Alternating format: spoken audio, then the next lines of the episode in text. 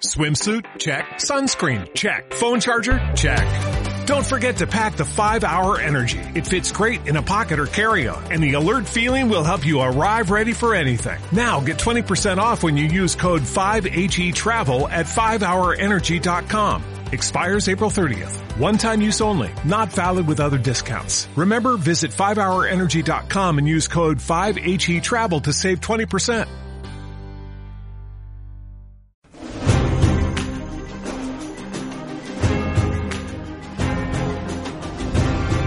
Desde aquí hasta en punto, 900-137-137. Luego para preguntarle a Jacob Petrus qué tiempo va a hacer este fin de semana. Y ahora, si creen que saben dónde está nuestro reportero en el tiempo, que me dicen que anda por el Reino Unido. Lo que pasa es que esto es una conexión espacio-temporal. Compartimos espacio, pero no tiempo. Entonces yo no sé si me lo voy a encontrar por la calle, si se va a producir un vórtice que entonces hará que se deshaga la historia hacia atrás. Bueno, en fin, eh, no quiero contar más. ¿Dónde habrá tocado hoy? Jorge Abad, ¿dónde anda Jorge? Good morning. Hola Alfredo, buenos días. Bueno, buenas madrugadas debería decir yo, porque aquí son, a ver, las... Good night. 3 y 8 minutos de la mañana. Una madrugada agradable, aquí en las afueras de Cheddington, una pequeña localidad de unos 500 habitantes a unos 65 kilómetros de Londres, y cuyos vecinos duermen ahora ajenos a lo que está a punto de ocurrir.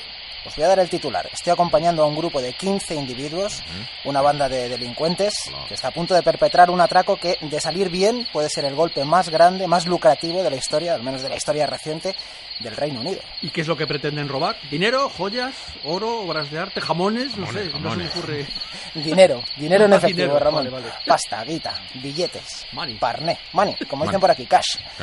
Están todos apostados y yo con ellos junto a las vías del tren a la altura del puente de Bridego, que es el lugar que han escogido, eh, que ha escogido esta banda para emboscar al Up Special, que es uno de los cuatro ferrocarriles secretos que tiene el servicio de correos británico para transportar hasta Londres la recaudación de todos los bancos del país. Este es uno de ellos y, y viene de Escocia. Eh, eh, un momento, pero si es secreto, ¿cómo sabe esta gente que va a pasar por allí? Porque tienen, tienen informantes. perspicaz, ¿eh? Tienen informantes, tienen dos topos, que son los que les han dado todos los datos. Dos miembros de la banda que, que se dedican a eso, están pasando información. No solo saben que este tren del servicio postal va a pasar por aquí, sino que saben nada más que el tren viene de Glasgow, que lleva un cargamento mucho más abultado de lo habitual, porque en Escocia estos días ha sido fiesta, han estado los bancos cerrados, y eso ha provocado que se, que se acumulen los envíos en efectivo. Estamos hablando, compañeros, de que ese tren que está a punto de pasar por aquí lleva, según los cálculos que ha hecho esta banda y por esas informaciones que tienen, cerca de 2 millones y medio de libras esterlinas. Fijaos que normalmente estos trenes no superan los envíos de 350.000 libras, pero hoy por estas circunstancias, eh, que os decía, transporta más de 2 millones y medio repartidos en un centenar de sacas, que haciendo el cambio y pasándola a dinero de vuestra época, vendrían a ser unos 35 millones de euros. Qué barbaridad, Sí, sí. vamos, lo que algunos banqueros, tú. Oye, ¿y no lleva ningún tipo de protección especial ese tren? No, no sé si va con miembros del ejército, de la policía, ¿no hay nadie que lo no, custodie? No, no, es asombroso, ¿No? pero no, no. Son trenes que, como os decía, no se sabe que existen, pero el líder de la banda, que se llama, os lo voy a decir ahora que no me oye, se llama Bruce Reynolds. Este tal Reynolds se enteró de estos envíos de dinero por un chivatazo que le dieron mientras cumplía condena de prisión en, en la, cárcel de Durham.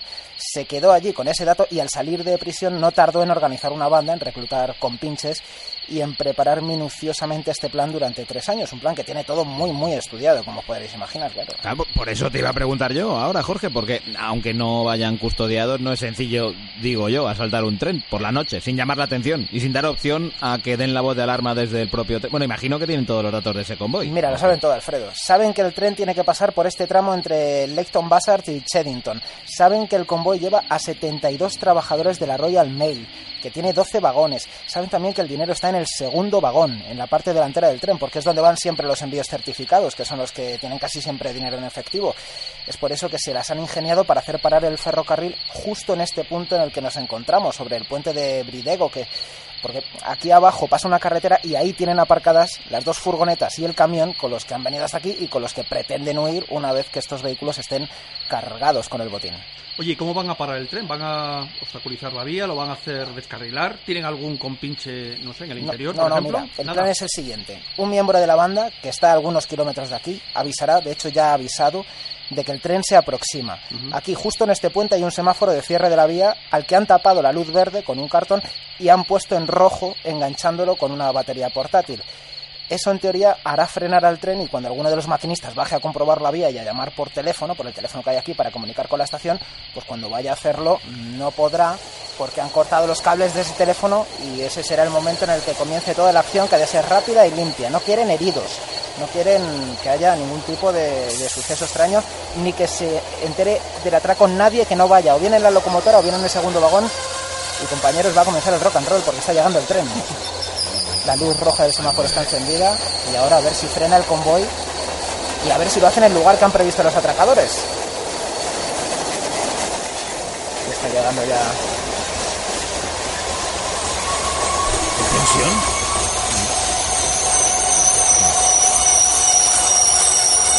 Para, está parando, ya justo en el puente, ¿eh? Ha hecho, ha hecho caso, ha hecho caso al semáforo, esta es una gente muy educada. Un poquito de aceite no le vendría mal, ¿eh? Tampoco. Oye, ya se ha parado el tren. Lo ha hecho apenas a 10, 15 metros de donde estamos. Veo que ha bajado uno de los maquinistas. Está mirando a ver qué pasa.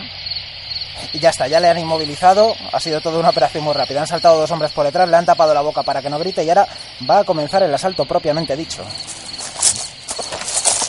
Ya está subiendo el, aquí el grupo de asaltantes está subiendo hacia el convoy.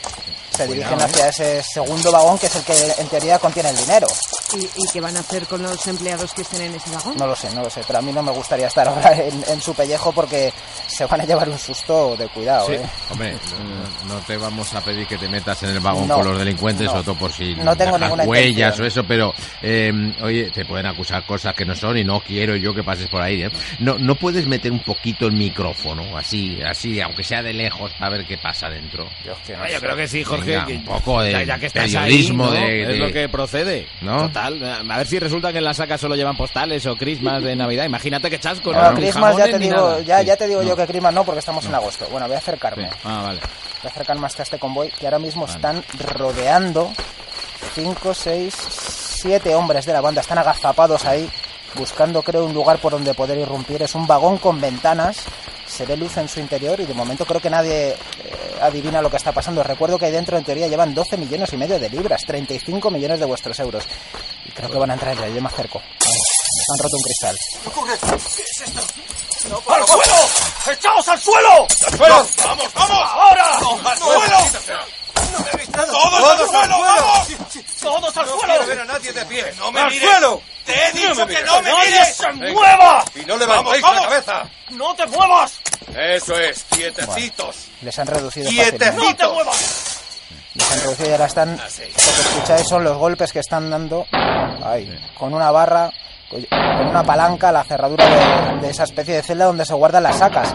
Hay cinco empleados de la Royal Mail que, que- que estaban en este vagón y ahora están boca abajo en el suelo. Y bueno, los atracadores tienen solo unos minutos, según sus planes, para sacar de aquí todas esas sacas, más de 100.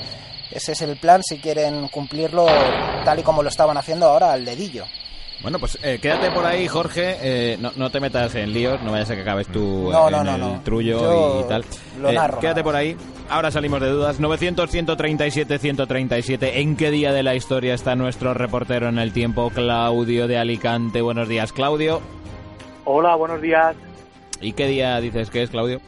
Pues yo creo que fue el 8 de agosto de 1963. 8 de agosto de 1963. ¿Tú crees, no? Eh, no, Sí. lo sé, no lo sé. Eh, eh, Jorge Abad, ¿qué día dices? ¿Y, Mira. y qué está pasando? Sí. Lo primero que quiero deciros, Alfredo, es que los asaltantes han logrado sacar del tren 118 sacas. Ha sido un trabajo limpio. Hacía- eh, había 126, solo han dejado 8 porque ya se les acaba el tiempo. No sé si escucháis esto, mira. Son los 15 delincuentes huyendo, pirándose de aquí en sus vehículos con toda esa cantidad de dinero que llevaba el tren de Glasgow, el tren postal, esta noche, esta madrugada del 8 de agosto del año 1963. Por lo tanto, es correcto. Nuestro reportero en el tiempo está en el 8 de agosto de 1963. Asalto al tren de Glasgow, ganador esta semana, Claudio. Muchas gracias, Claudio, y no nos cuelgues. Un abrazo.